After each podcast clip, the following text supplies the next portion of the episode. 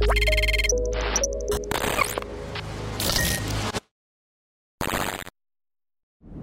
Привет, я на Филипповском 13, и сегодня у нас шведский кейс мировой политики.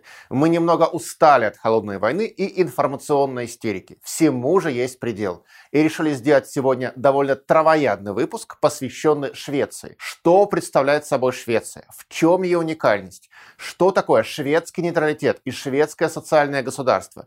Поговорим об этом в нашем международном разборе.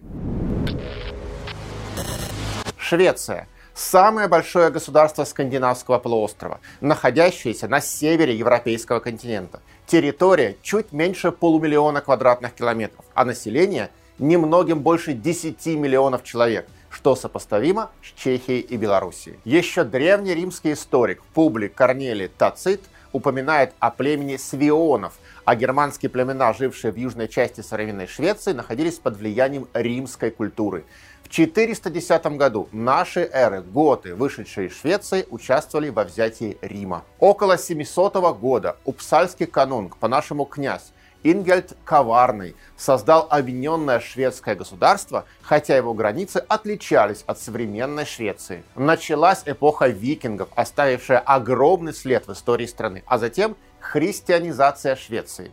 Новую религию принял в 1008 году канунг Олаф Святой, хотя ее утверждение проходило со сложностями, об окончательной победе католичества можно говорить лишь к середине 13 века. Тогда же в Швеции начинается период господства династии Фалькунгов, продлившийся до конца 14 века. Ее ярким представителем стал тот самый ярл Биргер Магнусен, которому в поединке в Невской битве в 1240 году нанес рану русский князь Александр Невский. Впрочем, упоминание об этом содержится только в русских источниках. Шведские поединки умалчивают. Но что известно точно – так это участие Биргера Магнусона в завоевательных походах в Финляндию.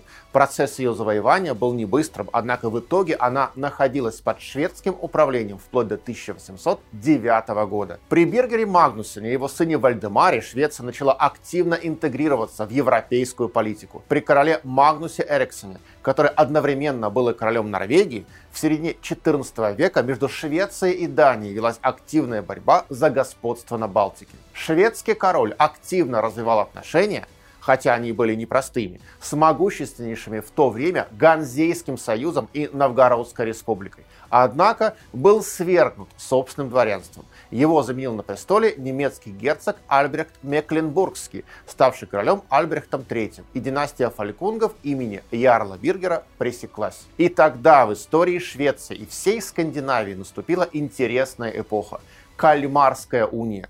К кальмарам она не имеет никакого отношения.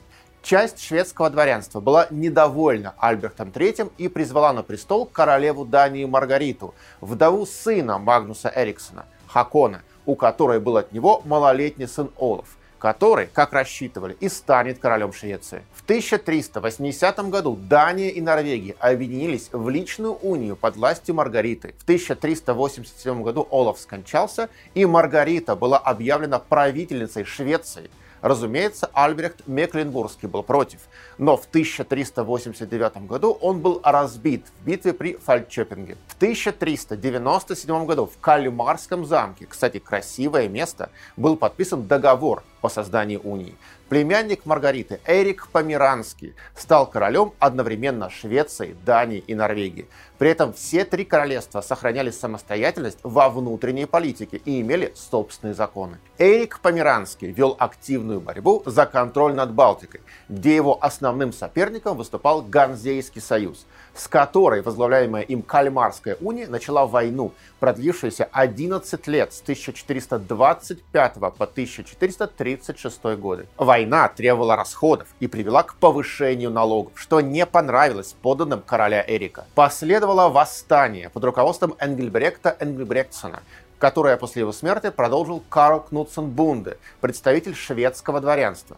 Он даже был признан Государственным советом Риксродом королем Швеции. В итоге в 1439 году Эрика Померанского не изложили, а унию возглавил его бездетный племянник Кристофер Баварский. Ему наследовал все тот же Карл Кнутсен у шведской аристократии появилась была мысль поставить во главе Кальмарской унии своего представителя. Но не тут-то было. Правда, Карлу Кнутсону удалось не только возглавить Швецию, но и стать королем Норвегии.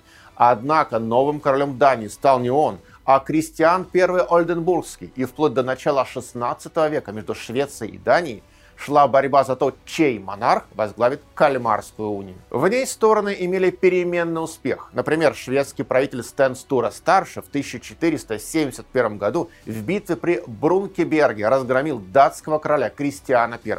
Но в 1520 году датский король Кристиан II решил переломить ситуацию в свою пользу и разбил шведов в зимнем сражении на озере Осунден – где был смертельно ранен шведский правитель, регент Стен Стуре-младший, а затем датский король осадил Стокгольм. Сторонники Стура согласились пустить датчан в столицу и признать Кристиана II королем при условии их амнистии, а также подчинения монарха решениям Рексрода – Кристиан принял условия, но оказался крайне вероломен и устроил своим бывшим противникам массовую резню, которая вошла в историю под названием «Стокгольмская кровавая баня». И зря, кстати, сделал это. Дело закончилось шведским восстанием против датчан под руководством Густава Эриксона Вазы и изгнанием захватчиков в 1521 году.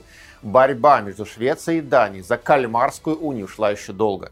В 1536 году Дания объявила об унии с Норвегией и забрала у нее Фарерские острова, Исландию и Гренландию. Однако поставить под контроль еще и Швецию уже не смогла. В итоге история Кальмарской унии формально закончилась в 1570 году Штеттинским миром короли двух стран отказались от претензий на территории друг друга. Но де-факто Кальмарская уния была разорвана еще раньше Густавом Вазой, который изгнал датчан и в 1523 году был провозглашен королем Швеции и основал знаменитую шведскую династию. Густав Ваза сумел не только избавиться от политического господства Дании, но и прекратил экономическую зависимость Швеции от Ганзейского союза и принял реформацию. Хотя процесс отказа шведов от католичества и переход в протестанство не был коротким. Окончательно он завершился церковным собором в Упсале в 1593 году. Во второй половине 16 века начинается шведская территориальная экспансия на Балтике, отчасти связанная с распадом Ливонского ордена в ходе начавшейся войны. По итогам Ливонской войны 1558-1583 годов Швеции досталась современная территория Эстонии, Эстляндия, а также часть принадлежавшего России Балтийского побережья. В качестве великой державы королевство Швеции выходит на европейскую арену в начале 17 века, и связано это было с другим крупным европейским конфликтом – 30-летней войной, продлившейся с 1618 по 1648 годы.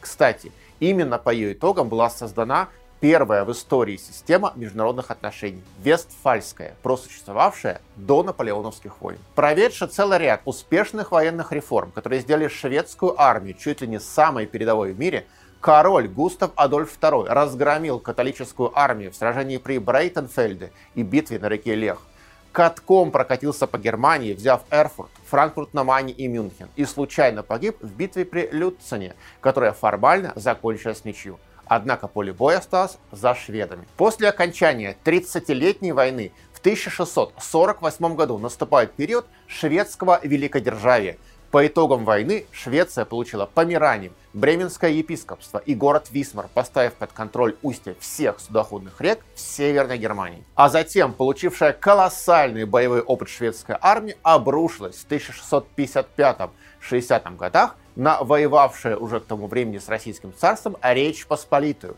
Да так, что чуть было не прекратило существование этого государства. Вторжение получило в истории название «Шведский потоп», и в итоге закрепила за Швецией практически всю Ливонию. А если принять во внимание еще итоги Столбовского мира 1617 года с Россией, который был заключен в конце смутного времени, то Балтийское море практически превратилось в Шведское озеро. Швеция постепенно в последней трети 17 века идет по пути создания абсолютной монархии. Однако история подкорректировала. В начале 18 века русский царь Петр I решил прорубать окно в Европу. И у него это получилось.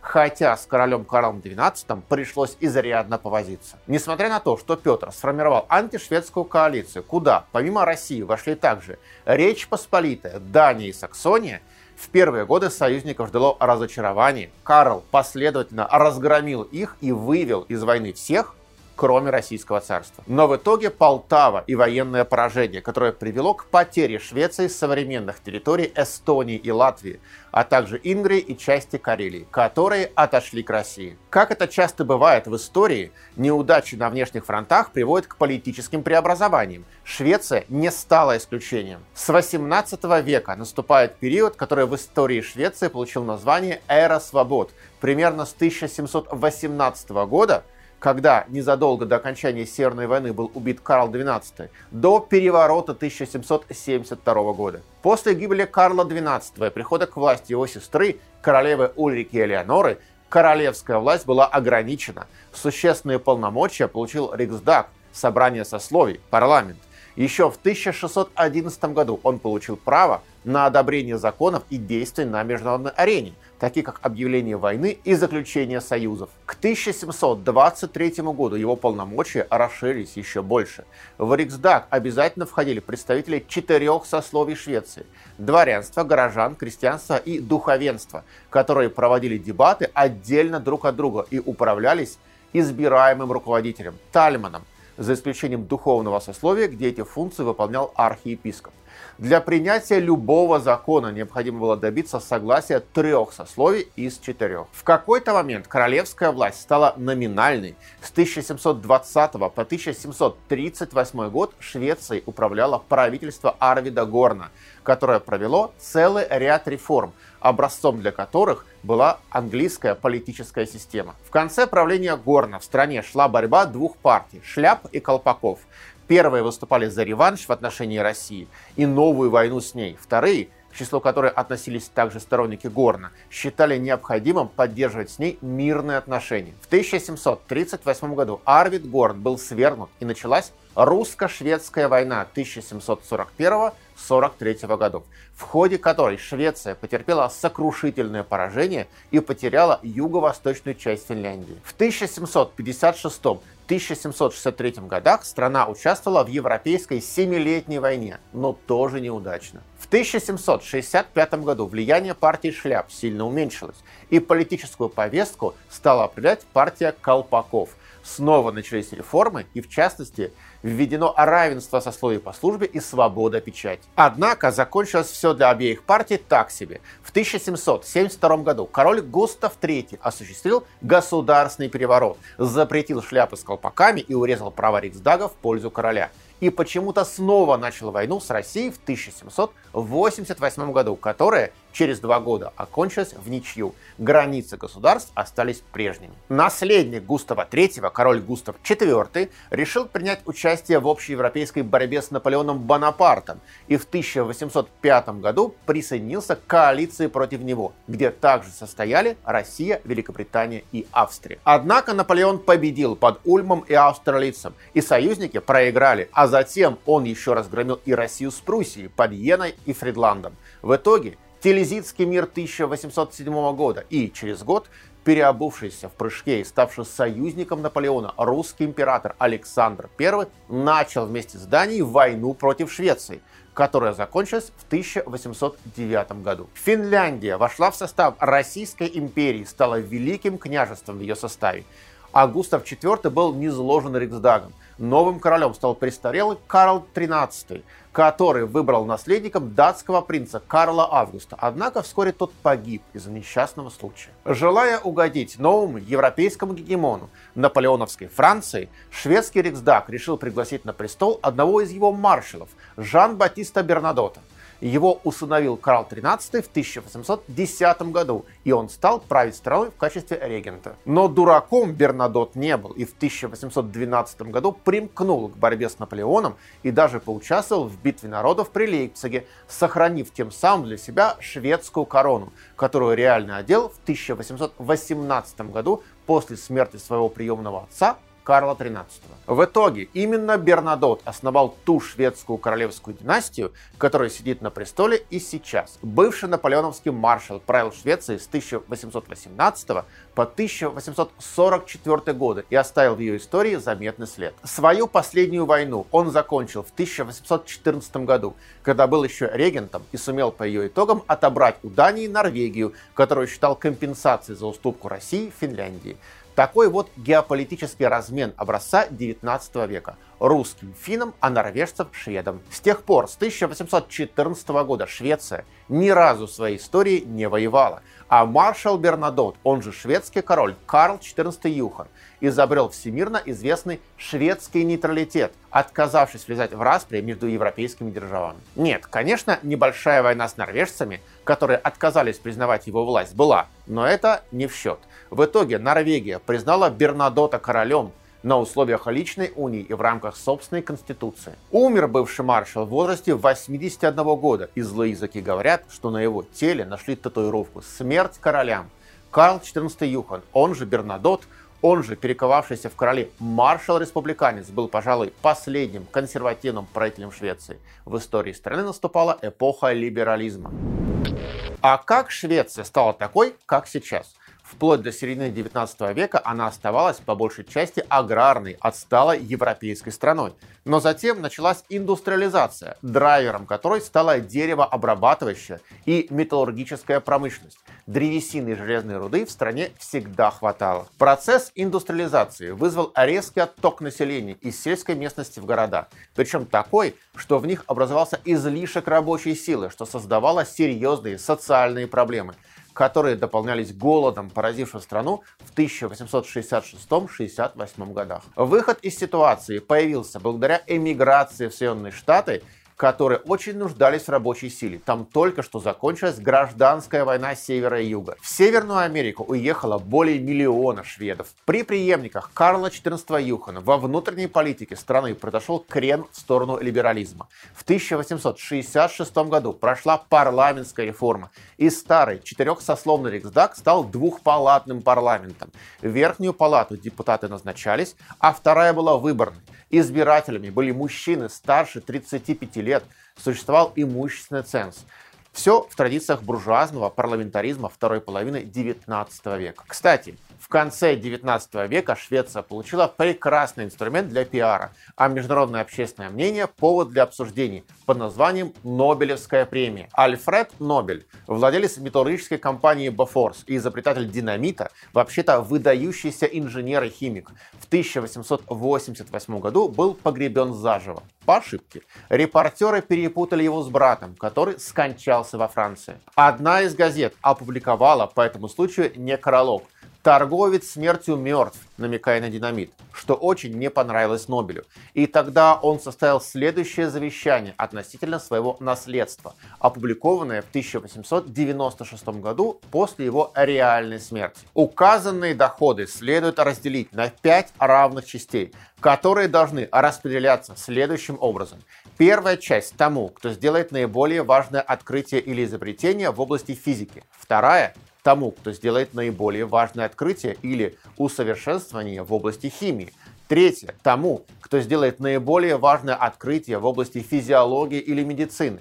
Четвертое – создавшему наиболее значительное литературное произведение идеалистической направленности, Пятое. Тому, кто внесет весомый вклад в сплочение народов, ликвидацию или сокращение численности постоянных армий или в развитие мирных инициатив. Премии в области физики и химии должны присуждаться Шведской Королевской Академии Наук, по физиологии и медицине Королевским Каролинским институтом в Стокгольме, по литературе Шведской Академии литературы в Стокгольме, премия мира комитетом из пяти человек, который должен быть назначен норвежским стортингом. Мое непременное требование заключается в том, чтобы при присуждении премии никакого значения не имела национальность претендентов, и ее получали самые достойные, независимо от того, скандинавы они или нет.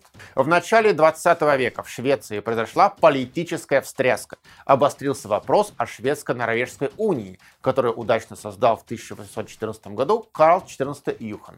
В 1905 году в Норвегии прошел плебисцит – на котором норвежцы высказались против унии. Швеция была готова использовать армию для ее сохранения, но в итоге не решилась. Так, на политической карте мира появилось независимое королевство Норвегия. Интересно, что именно потеря Норвегии привела к дальнейшей демократизации Швеции, и связано это было с деятельностью правительства Карла Стоффа. В 1909 году избирательные права получило все мужское население страны. Женщины добились их в 1921 году. Проходили и социальные реформы. В 1913 году был принят закон о всеобщих пенсиях. А в годы Первой мировой войны Швеция держала строгий нейтралитет, хотя снабжала Германию стратегическим сырьем. В частности, так нужно ее военной промышленности железной рудой. Это вызвало недовольство стран Антанты, и английский флот блокировал шведское судоходство, что привело к экономическим потерям для Швеции. После окончания войны в Нижней палате шведского парламента возникла коалиция социал-демократов и либералов. Но внутриполитическая ситуация была довольно волатильной.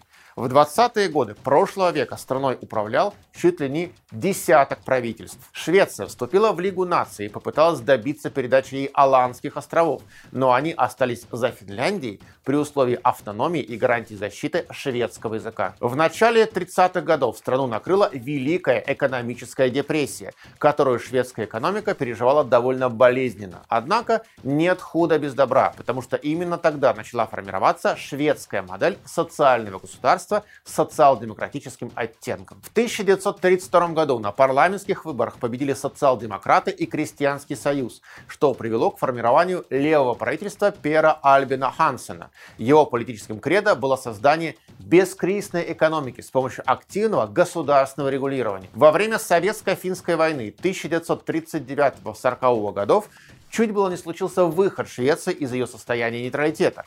Участие в боевых действиях на стороне Финляндии приняли шведские добровольцы. С началом Второй мировой войны нейтральный статус страны был снова подтвержден, однако де-факто Швеция оказывала поддержку Германии. Железная руда для нужд немецкой промышленности поставлялась исправно, а на просьбы германской стороны организовать транзит оружия через шведскую территорию в Норвегию Стокгольм отвечал согласием. Вместе с тем, в годы войны шведские дипломаты спасли немало евреев от преследования нацистов, чего стоит только деятельность Рауля Валенберга, работавшего в посольстве Швеции в Будапеште. После войны курс на строительство Швеции социального государства всеобщего благоденствия продолжится.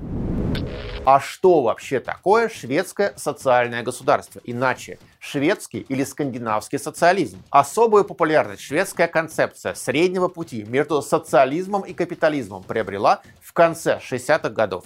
Основная характерная черта – отсутствие конфликта между трудом и капиталом, компромисс между предпринимателями и профсоюзами, их солидарность. Причина рациональна – в турбулентном мире Швеция может выжить только в случае гражданского мира, согласия и социальной ответственности. Важную роль шведской модели играет заключенное между профсоюзами и предпринимателями в 1938 году соглашение в Сальтшебадене. Гармония между трудом и капиталом, социальный реформизм. Как говорится, Ленин их не слышал. Социальный мир Швеции обеспечивали гарантированные государством коллективные договора между владельцами предприятий и профсоюзными организациями, которые предусматривали гарантировали высокие зарплаты и социальные выплаты. Причем это был хорошо организованный процесс, который контролировало Центральное объединение профсоюзов Швеции. Оно изо всех сил старалось добиться уравнивания тарифных ставок при заключении коллективных договоров и проводила тем самым политику солидарности в области зарплаты, сокращала разницу в доходах между высоко и низко квалифицированными рабочими. Нулевая терпимость к безработице. Вот девиз шведского социального государства. Государственная политика на рынке труда стимулировала переток рабочей силы в те отрасли, которые в ней нуждались, а перестраховкой служило высокое пособие по безработице. Даже лучше сказать так, Шведская экономическая кредо – это полная занятость при выравнивании доходов. При этом взаимодействие с частным капиталом государства и профсоюзы распределяли роли.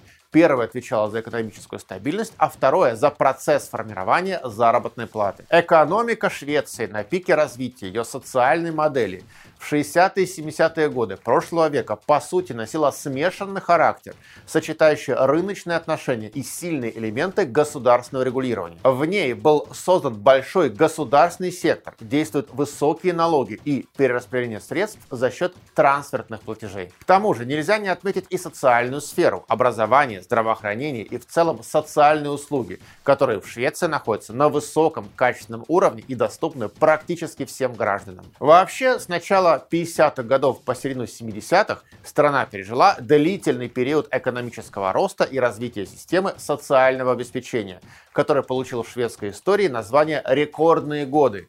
В 1974 году была принята новая конституция страны, согласно которой король стал выполнять декоративные функции, а двухпалатный Риксдаг стал однопалатным, верхняя палата упразднялась. Интересное событие, которое произошло в этот период. В 1967 году Швеция перешла с левостороннего, как в Великобритании, на правостороннее автомобильное движение как в континентальной Европе. На референдуме 1955 года 85% шведов высказалось против этого. Однако с 1963 года специальная правительственная комиссия решала этот вопрос. И 3 сентября 1967 года переход был совершен в 5 часов утра. Все делалось очень аккуратно, однако коллапса на дорогах избежать не удалось чему есть немало свидетельств. Уровень благосостояния в Швеции в 50-е и начале 70-х годов рос бурными темпами, и кроме того, активно развивались и шведские компании, имена которых во второй половине 20 века стали известны всему миру. Volvo, Saab, Scania, Ericsson, Ikea. Вот лишь некоторые из них известные бренды автомобильной промышленности, судостроения, авиации, телекоммуникации, товаров для дома. Как удалось создать такое относительно маленькой Швеции?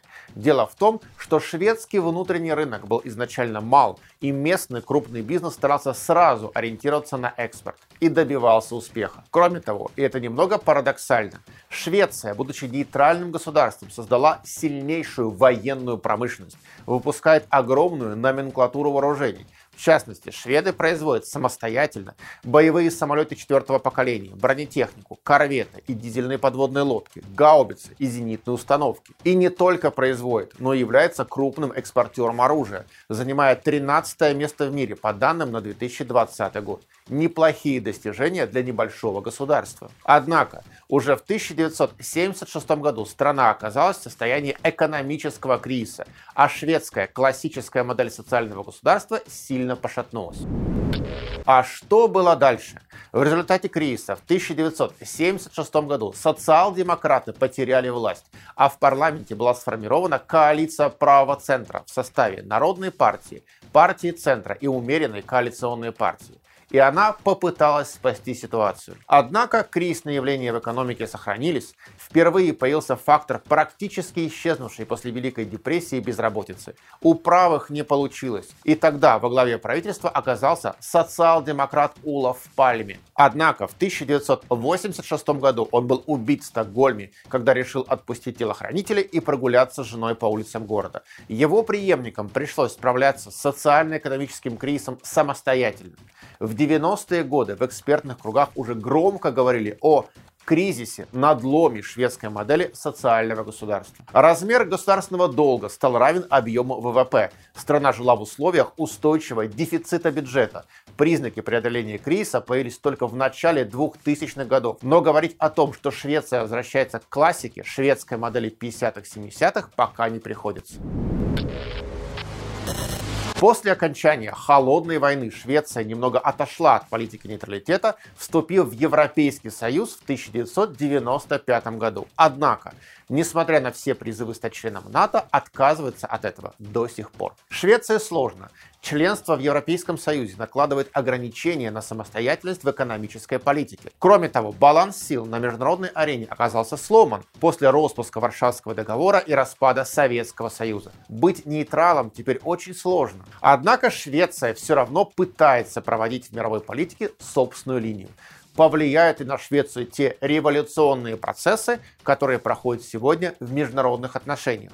Откажется ли она от своей традиционной нейтральности? Сможет ли преодолеть стагнацию и снова продемонстрировать эффективность шведской модели социального государства? Возможно. Как минимум для этого у Швеции есть хороший задел – образованное население, развитая промышленность и наука, крепкие политические институты. Хотя будет непросто это сделать, потому что нынешняя ситуация в мировой экономике не позволяет надеяться на быстрые рывки.